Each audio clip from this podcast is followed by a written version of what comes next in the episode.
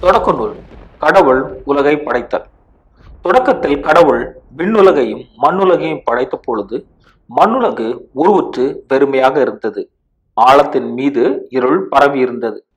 நீர்த்திரளின் மேல் கடவுளின் ஆவி அசைந்தாடி கொண்டிருந்தது. அப்பொழுது கடவுள் ஒளி தோன்றுக என்றார். ஒளி தோன்றிற்று. கடவுள் ஒளி நல்லது என்று கண்டார்.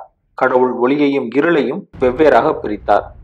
கடவுள் ஒளிக்கு பகல் என்றும் இரவுக்கு இருள் என்றும் பெயரிட்டார். மாலையும் காலையும் நிறைவுற்று முதல் நாள் முடிந்தது.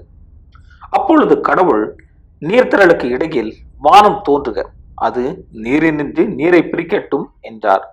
கடவுள் வானத்தை உருவாக்கி வானத்திற்கு கீழுள்ள நீரையும் வானத்திற்கு மேலுள்ள நீரையும் பிரித்தார்.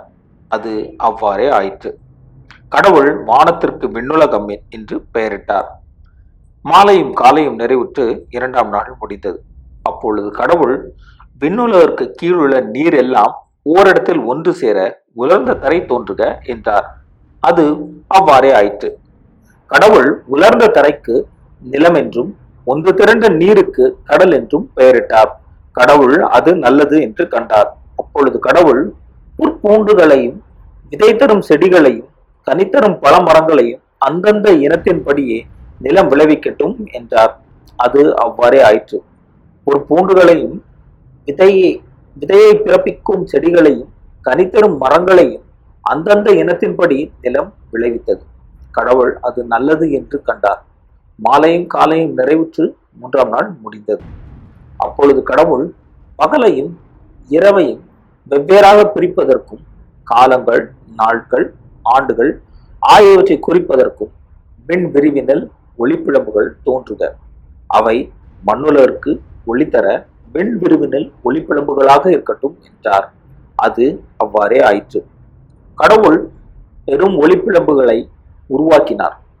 பகலை ஆழ்வதற்கு பெரிய ஒளிப்பிழம்புகளையும் இருளை ஆழ்வதற்கு சிறிய ஒளிப்பிழம்பையும் மற்ற விண்மீன்களையும் அவர் உருவாக்கினார். கடவுள் மண்ணுலகிற்கு ஒளி தர விண்ணுலக வானத்தில் அவற்றை அமைத்தார். பகலையும் இரவையும் ஆள்வதற்கும் ஒளியையும் இருளையும் வெவ்வேறாக பிரிப்பதற்கும் அவற்றை அமைத்தார். கடவுள் அது நல்லது என்று கண்டார். மாலையும் காலையும் நிறைவுற்று நான்காம் நாள் முடிந்தது.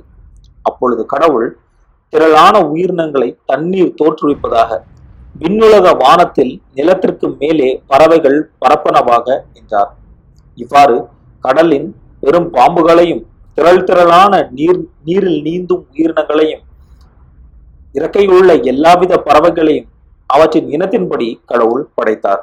கடவுள் அது நல்லது என்று கண்டார். கடவுள் அவற்றுக்கு ஆசி வழங்கி பலுகி பெருகி கடல் நீரை நிரப்புங்கள். பறவைகளும் மண்ணில் பெருகட்டும் என்றுரைத்தார்.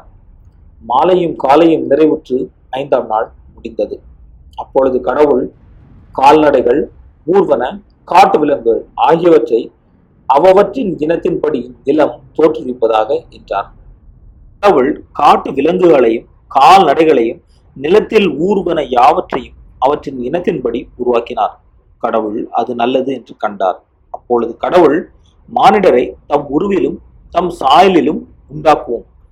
அவர்கள் கடல் மீன்களையும் வானத்து பறவைகளையும் கால்நடைகளையும் மண்ணுலகம் முழுவதையும் நிலத்தில் ஊர்வன யாவற்றையும் ஆளட்டும் என்றார். கடவுள் தம் உருவில் மானிடரை படைத்தார். கடவுளின் உருவிலேயே அவர்களை படைத்தார். ஆணும் பெண்ணுமாக அவர்களை படைத்தார். கடவுள் அவர்களுக்கு ஆசி வழங்கி பழகி பெருக்கி மண்ணுலகை நிரப்புங்கள். அதை உங்கள் ஆற்றலுக்கு உட்படுத்துங்கள். கடல் மீன்கள் வானத்து பறவைகள் நிலத்தில் ஊர்ந்து உயிர் வாழ்வன அனைத்தையும் ஆளுங்கள் என்றார். அப்பொழுது கடவுள் மண்ணுலகு எங்கும் உள்ள விதை தரும் செடிகள் பல மரங்கள் அனைத்தையும் உங்களுக்கு நான் கொடுத்துள்ளேன்.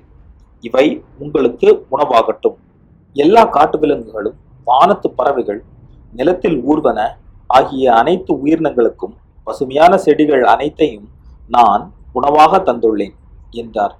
அது அவ்வாறே ஆயிற்று. கடவுள் தாம் உருவாக்கிய அனைத்தையும் நோக்கினார். மிகவும் நன்றாயிருந்தன. மாலையும் காலையும் நிறைவுற்று ஆறாம் நாள் முடிந்தது. இது ஆண்டவர் வழங்கும் அருள்வாக்கு.